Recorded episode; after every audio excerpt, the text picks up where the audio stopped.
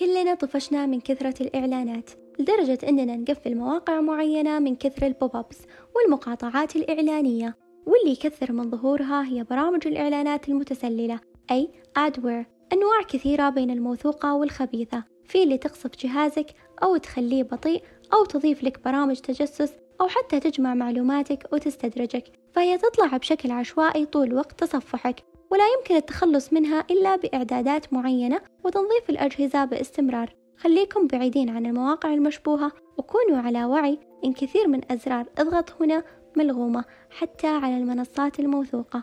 ويا سلام على برامج مكافحة الفيروسات وتحذيرات الإعدادات لما تقول انتبه.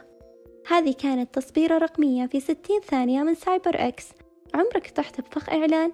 شاركونا أجوبتكم على تصبيرة رقمية وتابعونا سلام